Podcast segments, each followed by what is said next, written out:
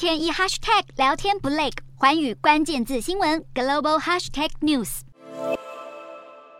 新冠变异株千变万化，现在美国的主流株不再只有 BA. 点五，原本在十月初只占全美新增案例百分之一的 BQ. 点一，现在占据百分之十四的案例，而 BQ. 点一点一则占据了百分之十三，两者相加一共占了四分之一以上的新增确诊病例，也就是在不到一个月的时间里就暴增十倍，可见传播速度之快。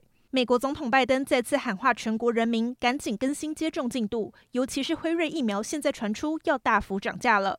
市场分析认为，辉瑞这波涨价很可能会带动其他药厂跟进。随着疫苗需求逐渐疲软，这也是药厂达成营收目标的最直接解法。不过，在美国处处可见疫情后时代的迹象时，太平洋另一端的中国始终挂念要清零。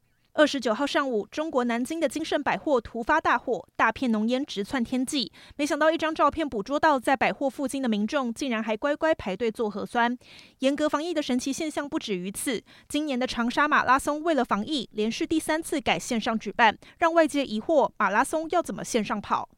同时，上海迪士尼也从二十九号开始减少部分景点和游客体验，从现场表演到餐厅、商店的营业时间都要限缩，甚至是暂停开放。外界原本期待二十大后中国就能一步步松绑防疫，目前看来是不太可能。